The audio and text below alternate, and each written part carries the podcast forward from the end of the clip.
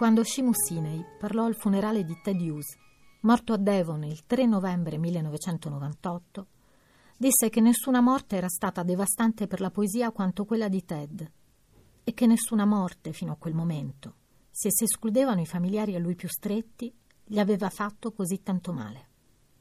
Il grande poeta irlandese, nel suo discorso commosso, paragonò la bara di Hughes alla barca descritta nel poema di Wilfred Owen.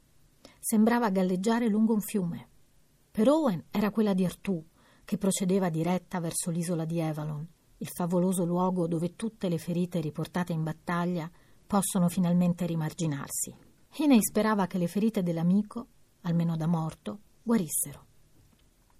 Ted Hughes è stato un poeta e un uomo di poesia e fu un grande portatore di ferite.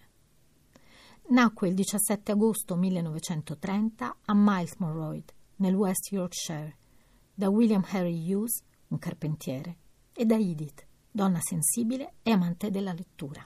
È grazie a lei che conosce e ama i libri, il libro della giungla, le poesie di Kipling, e si appassionerà all'opera di Shakespeare.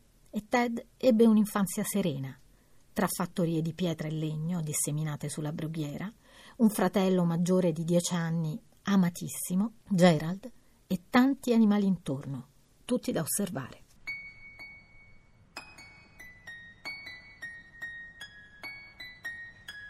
Affogo nel tambureggiante campo, estraggo un calcagno dopo l'altro dall'ingorda bocca della terra, dal fango che mi afferra ogni passo alla caviglia con la tenacia della fossa, ma il falco libra in alto senza sforzo l'occhio fermo.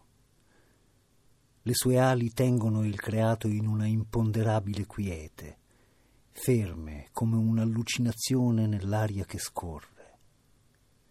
Mentre il vento percuote a morte queste ostinate siepi, mi prende gli occhi, mi toglie il fiato, mi afferra il cuore, e la pioggia mi incide la testa fino all'osso, il falco regge il punto adamantino della volontà che guida come un nord la resistenza del naufrago, ed io, stordito, ghermito boccone di sangue che conta l'ultimo istante nelle fauci della terra, tendo al supremo fulcro della violenza dove posa il falco, che forse incontra quando è l'ora la bufera, proveniente dalla parte sbagliata, sopporta, scagliato a testa in giù, che l'aria gli cada dagli occhi, le pesanti contee gli crollino addosso, l'orizzonte lo intrappoli, e, sfracellato quell'occhio tondo d'angelo, il sangue del cuore si mischi alla mota.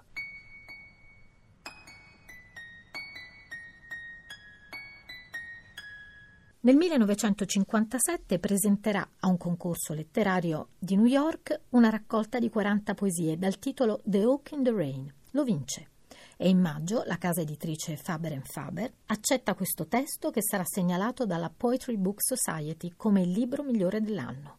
La Silvia della dedica è Silvia Plath, la giovane poetessa americana conosciuta un anno prima in un party.